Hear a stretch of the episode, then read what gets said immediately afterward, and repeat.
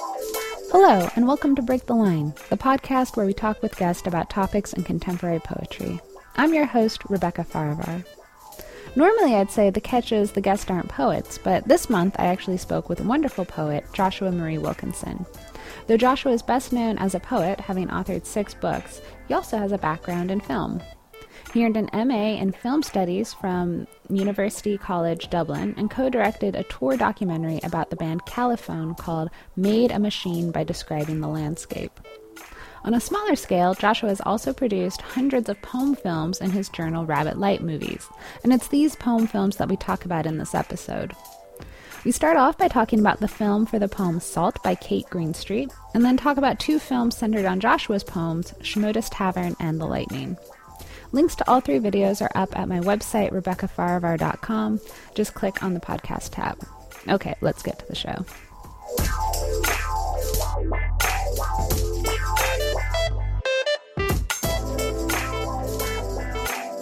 I think how I write, and I always feel like I'm lying about what I say about how I write. And so I'll just say that. But I think what I do is generate write by hand and then go back through the notebooks and make notes and type up what I want to try to use and print that out and add to that and subtract to that and kind of you know that something like that kind of happens. Uh, I think that's actually kind of true and I think film is is actually kind of similar for me in in insofar as like going around and shooting sort of random stuff, especially when I travel and shooting, you know, whatever footage of this or in my neighborhood or at night going around with the camera and filming the traffic going by or whatever And then later, um, kind of culling through it and seeing what looks interesting. Because it's it's the I don't know it sort of feels sim- similar to writing for me insofar as like I never know what's going to be interesting later. Whatever I think is interesting in the moment, it's pretty boring when I'm looking at it later.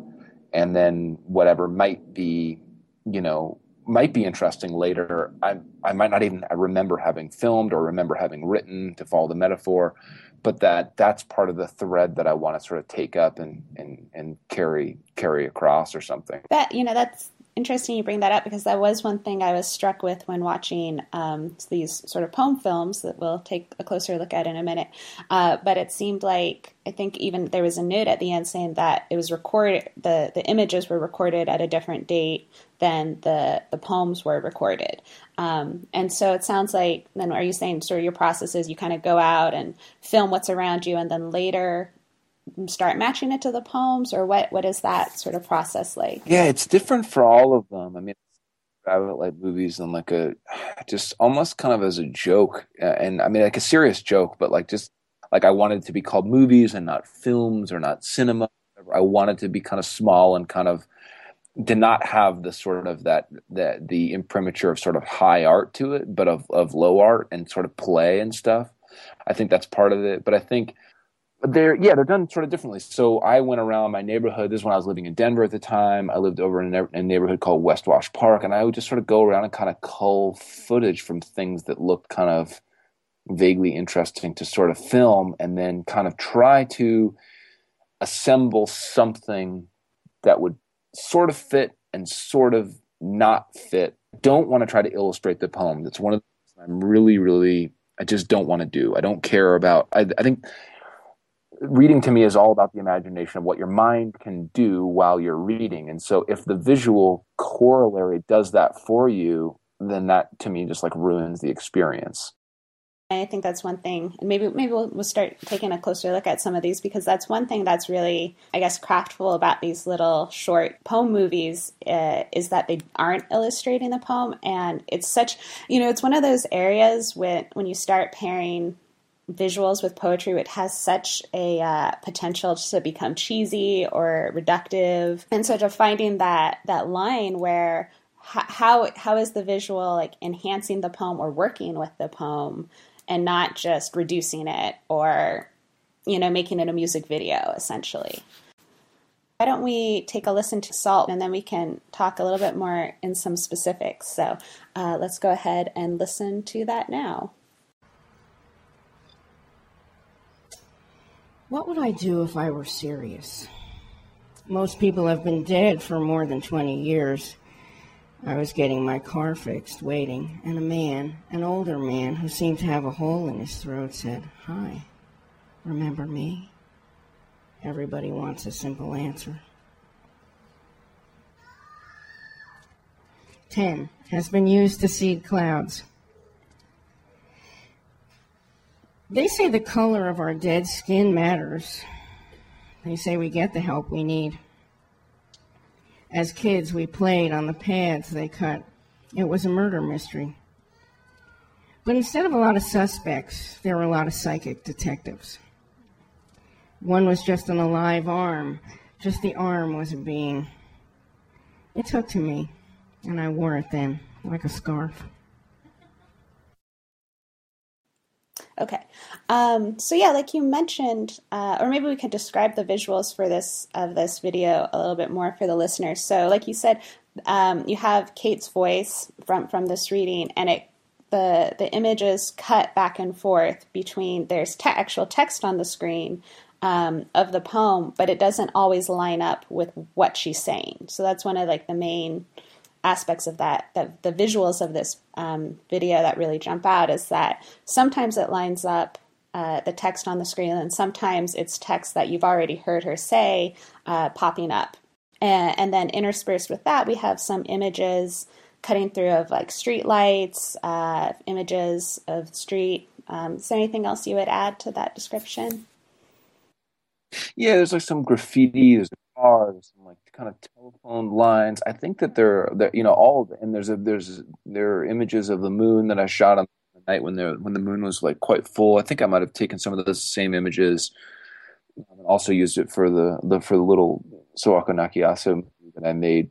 Um, also for some of her little texture notes or ants ant poems, I think. Um, also another one of the early Rabbit Light movies that I made when I was living in Denver. Um, but yeah, I think just to try to find something that is a visual there is some kind of visual interest but it's just it's not provocatively interesting that's a little bit of a distraction for the eye to then sort of like hear the voice a little bit better a little bit differently a little kind of as a counterpoint to the voice as opposed to again as opposed to an illustration of what the voice is saying or something that's going to take you so far away from from the from the voice that you kind of forget that really the job here I sort of think that the movies are all about listening, which seems contrary because like, well, why not just like have, have it just be audio with nothing to look at? But I think there's something kind of weird and magical that happens when you're looking at something relatively stable, relatively placid, relatively boring or bland that allows us to hear how animated the life of the poem in the voice is. And to me, that's like sort of what's exciting about the movies. Um, and in some ways, some of the other ones are just like the, you know, the person's head reading and you see them hear them and all that. And there's there's certain other kinds of pleasures for me that come to that um, come with that also. But for these especially i think these are the best ones. These are the most interesting ones partly because you can like hear all the texture and the sonic qualities of the voice and then all of the all the sort of the, the oblique and attendant meanings of the actual poem itself as it's unfolding in real time in the author's sort of cadence and breath and all that kind of stuff that's sort of I think what the movies are trying to get after, and it, and visual is just this.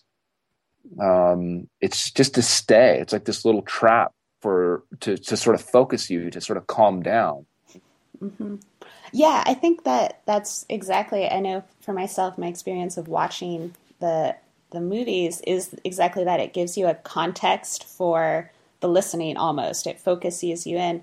I know like this is my my deep dark secret but i find it really difficult going to poetry readings just because it's so difficult for me to concentrate on the poet speaking. Like i just get so distracted looking at the audience or looking at them and you know thinking about other things but and it's all yeah i find myself the same yeah, i just want to look at everybody. I want to see who all is here. There's some social space of it. And then also like there's so much being communicated through body language that we're always kind of partially or unconsciously aware of and so like it's it's impossible to like slough that off at a poetry reading especially when there are those issues of like performance and ego all the all the kind of the bullshit that attends um, those even at the best readings you know i, I find exact same way, and I'm incredibly distracted. I mean, I, am you know I like certain of them, but you know most mostly we go to bad readings and pretend they're good. You know. Right. exactly.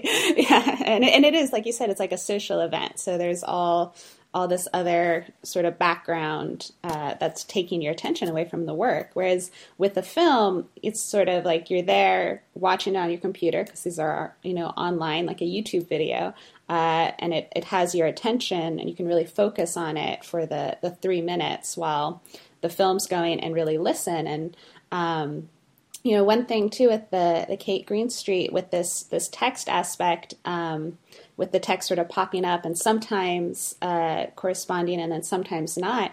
You might think it's distracting, and it is certainly surprising. That that was one thing that I really enjoyed about that film because it, it is surprising. I hadn't seen it before, but then when it does line up, it's almost like a beat within the poem, and it adds this kind of extra emphasis. Almost made it a little ominous because some of the the lines that get picked up um, as repeated with the, the, the line that the man says, like "Hi, remember me." It, it, makes it almost that much more in your face. Oh, that this line it really yeah, jumps out. That's really really noticed that too. Watching rewatching it this morning, and I haven't watched that movie probably in years, and I really noticed that too. How the poem, how the film really wants to sort of like put on display that ominous kind of mystery of and kind of like deepen that. I think kind of in a heavy-handed way actually because it was one of my first ones. I mean, I still like it, but I sort of I see all the strings, you know, and I'm like, you know, the poem is better than the movie, and like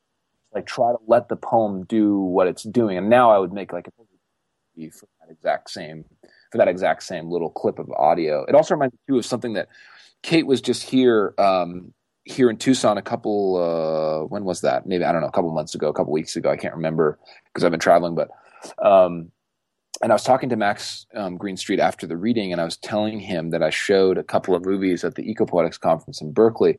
And one of the things, and you know, they make movies, and he makes movies, and he and Kate make movies together also. Um, and they make movies. They kind of do collab movies of their own kind of music and and and writing and stuff like that.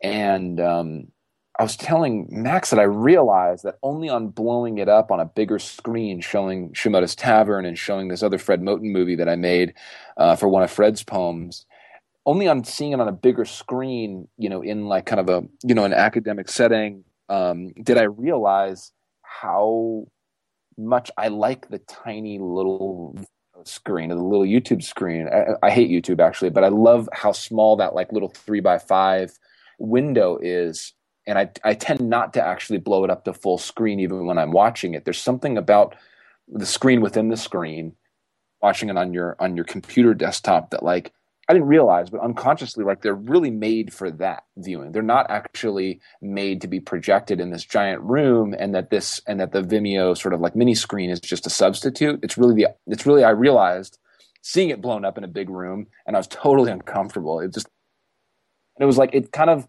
it kind of like wrecked all the intimacy of of sort of like how we sort of spend time at this at this sort of screen.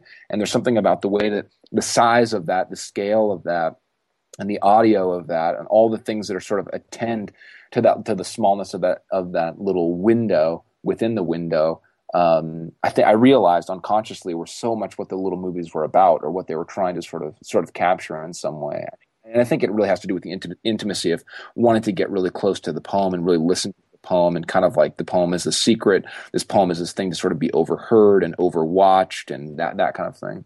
Cool. Well, since you, you brought it up, why don't we go ahead and take a look at Shimoda's Tavern? And like you said, this uh, was one of the poems you presented at the Eco uh, Poetics Conference. And it's also a poem that you wrote. So that's one thing that makes it distinct that we'll probably uh, look at in our, our, talking from the, the Kate Greenstreet. Um, so let's go ahead and listen to Shimoda's Tavern. The bar in the dream was called Shimoda's and the life of the trench was lit with a little throne of madness, also known as St. Mandelsham's Palace of Shadows. A wedding cake of sawdust and some orange methadone in little foam cups. As what the guests came to gather around, sank the sun and brought from a pit of fire some warmth to their fingers, to their necks.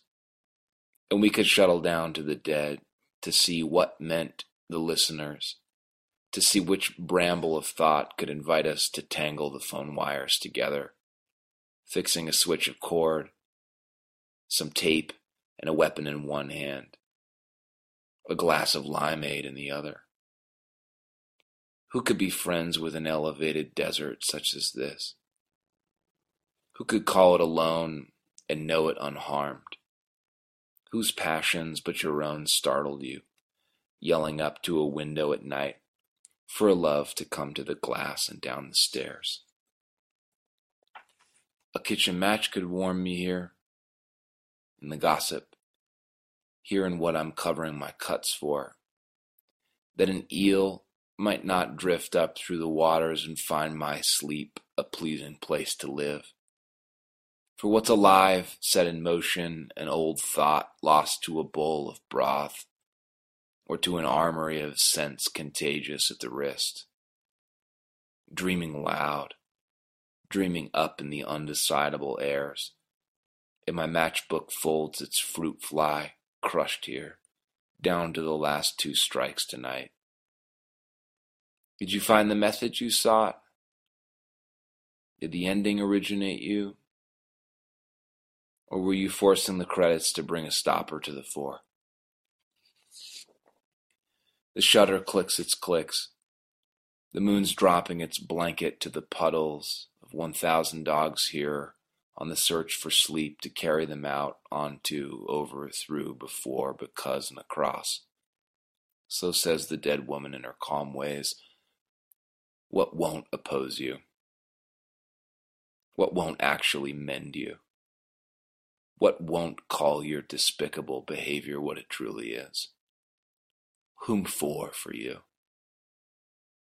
I was in the wet green of Ranelagh, breathing beer, breathing this briny island air. And of the islands, those nearby scuttled in a bit closer, young slasher.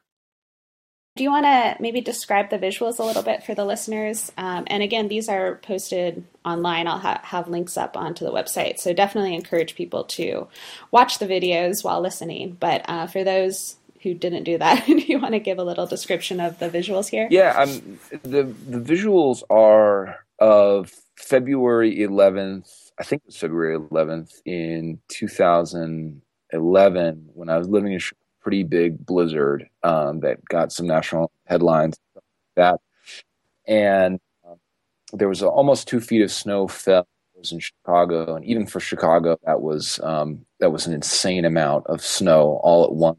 So what you're seeing in the movie is just my neighborhood, which is on the far north side of Chicago in Andersonville, um, on Ravenswood Avenue, and near Berwyn and Foster and Clark um, uh, you're just seeing this underpass that's over in the West Andersonville uh, kind of neighborhood gardens and uh, under the Metra Trail line, Metra line.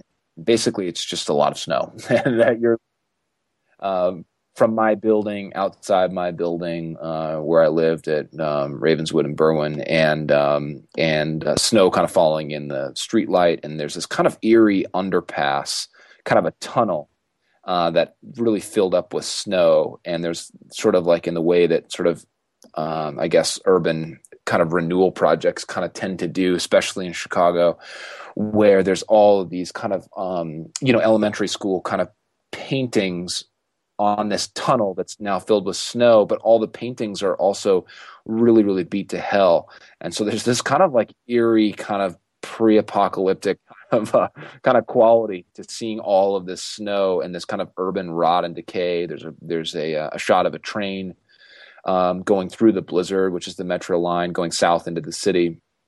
Um, what else? There's the there's you know there's there's in certain ways you can see the blizzard sort of falling over these um, over these uh, telephone poles um, and street lamps and stuff like that. So you can see kind of the, in some ways, you can kind of see the quantity yeah, and, uh, and, the degree, the, sort of the scale of, of how much really snow is sort of falling. and it sort of cuts the street lamp, around uh, and between the lights of the street like, lamps, and it kind of blurs. And there's the snow is on the the screen and kind of has that faded quality to it um, at the end. So so yeah, um, definitely, yeah. So, uh, like, so this one, you know, in comparison to the Kate Greenstreet, like you said, the images are much more uh, static in a way. It, it, has this sort of calm but eeriness about it, uh, definitely, which really matches the tone of the poem uh, in a lot of ways. You know, one thing that really struck me about this video because we t- we talked a lot about how the the video sort of modifies the poem in a way or, or is working with the poem.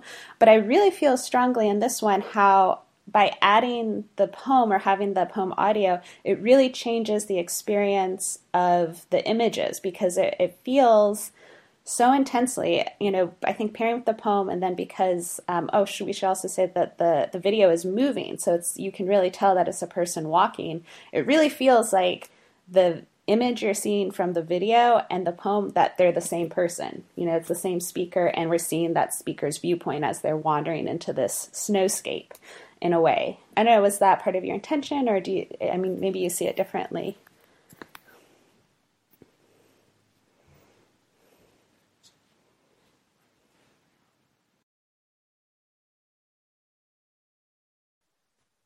Yeah, no, I like what you're saying about it. I mean, I don't, I don't know exactly. I mean, I kind of, I, I have this when I'm working on it. I, I lay the audio track down. I record part of the poem that I that I think will work, and I lay the audio track down, and then I put the visuals on top of the audio.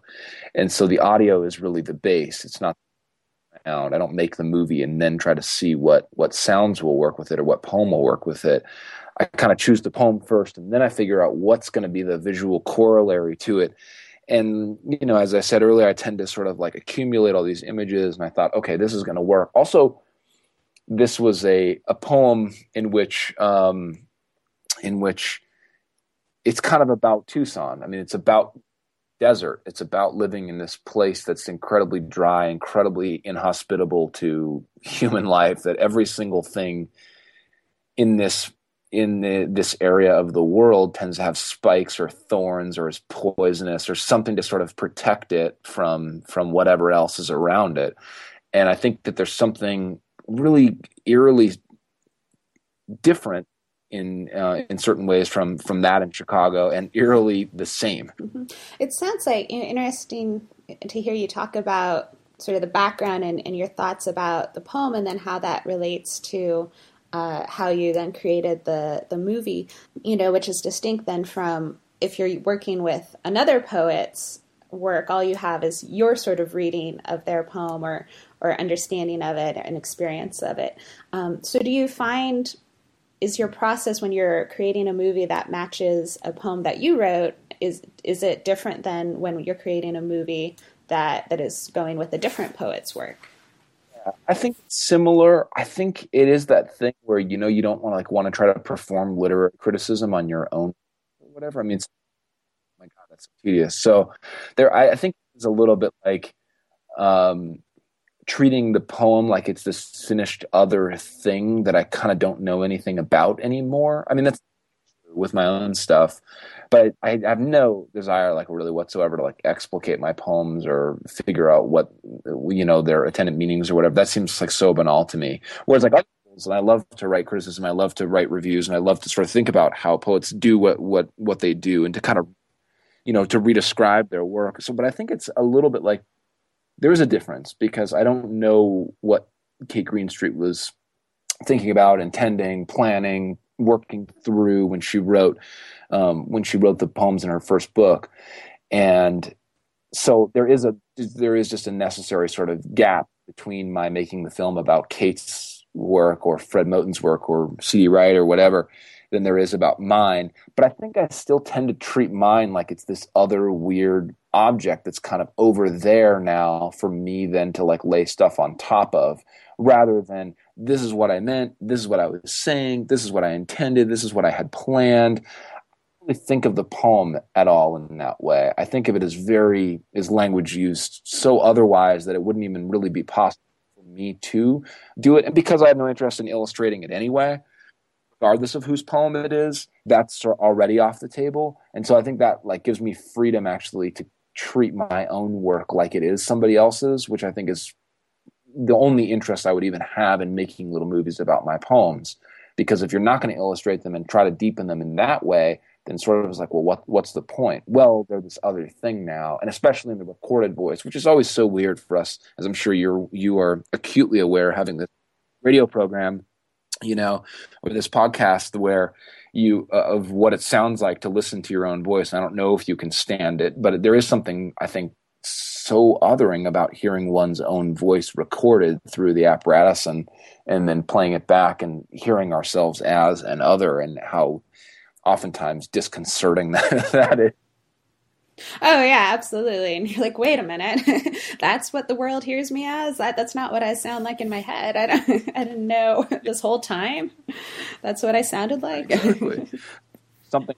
I think there's something yeah. about wanting to manipulate that as something as something very other, something that I no longer have any control over, but not even really any knowledge of. And I think that that then it becomes kind of exciting, you know. Mm-hmm.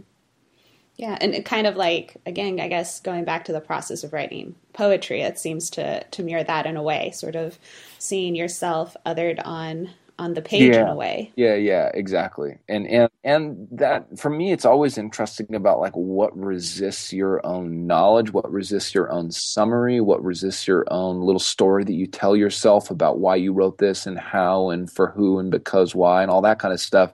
I like it when language when we can use language otherwise that it can resist those kinds of conventional ways of knowing and receiving and summarizing and sort of asserting knowledge or whatever. And to me, it's like poetry is all about that. And people hate poetry for exactly that reason, but uh, I think poetry is all about that. I think the films can sort of like I don't know deepen that or adumbrate that or constellate that in some way that to me sort of seems kind of ex- a, a, a different kind of exciting way to um, to I guess re-experience how poem might want us to get enfolded in it or something. Mm-hmm, mm-hmm. Cool. Let's see. Why don't we go ahead um, and just take a look at the the last one here, the lightning, which is really different from the other two, actually, in a lot of ways, just because uh, we're looking at a drawing, uh, and then the video is a sort of a, a, cut of the drawing. So why don't we go ahead and first uh, listen to it, and then we can talk about it a little more. So this is the lightning. Now, who is that in the river? All my dead friends, waiting for the moon to get on its hoist. What are their names?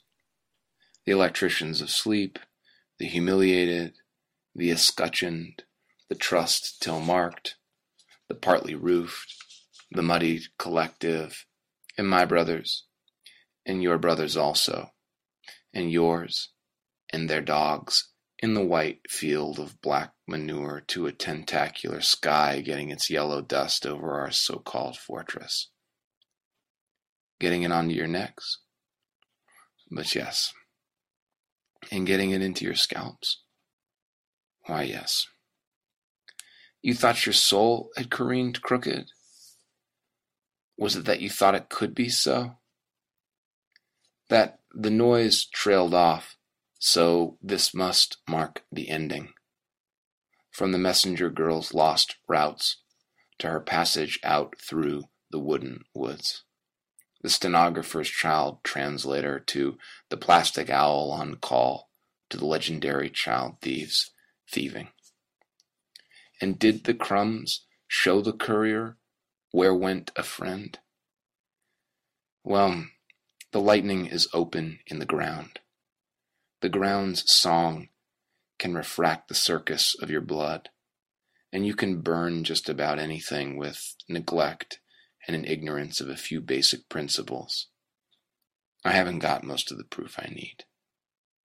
Unlimited language on the hunt for what won't tarry with us at the edge.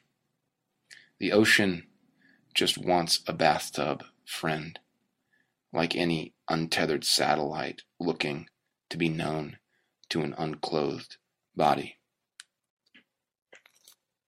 Okay, great. Um, do you want to maybe describe the image a little bit? Uh, so, like I said, it is a drawing, and then the screen kind of pans and moves so that it, different aspects of the drawing s- slowly reveal as the poem is being read. Right.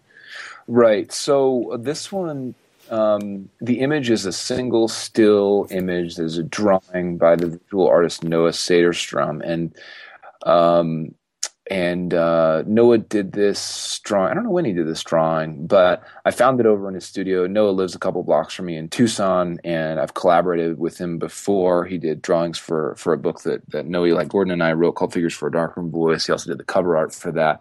He's done the cover art for a lot of different poets' books, and has collaborated with a lot of poets like Anne Waldman. He did a big frieze with Anne Waldman, and he did the he's done the cover for some Tarpaulin Sky books, and he did um, Andrea Rexilius's um, last book's cover. And anyways, he's somebody who's really familiar with with poets and sort of the land of the land of poetry and collaborates with poem, poets a lot.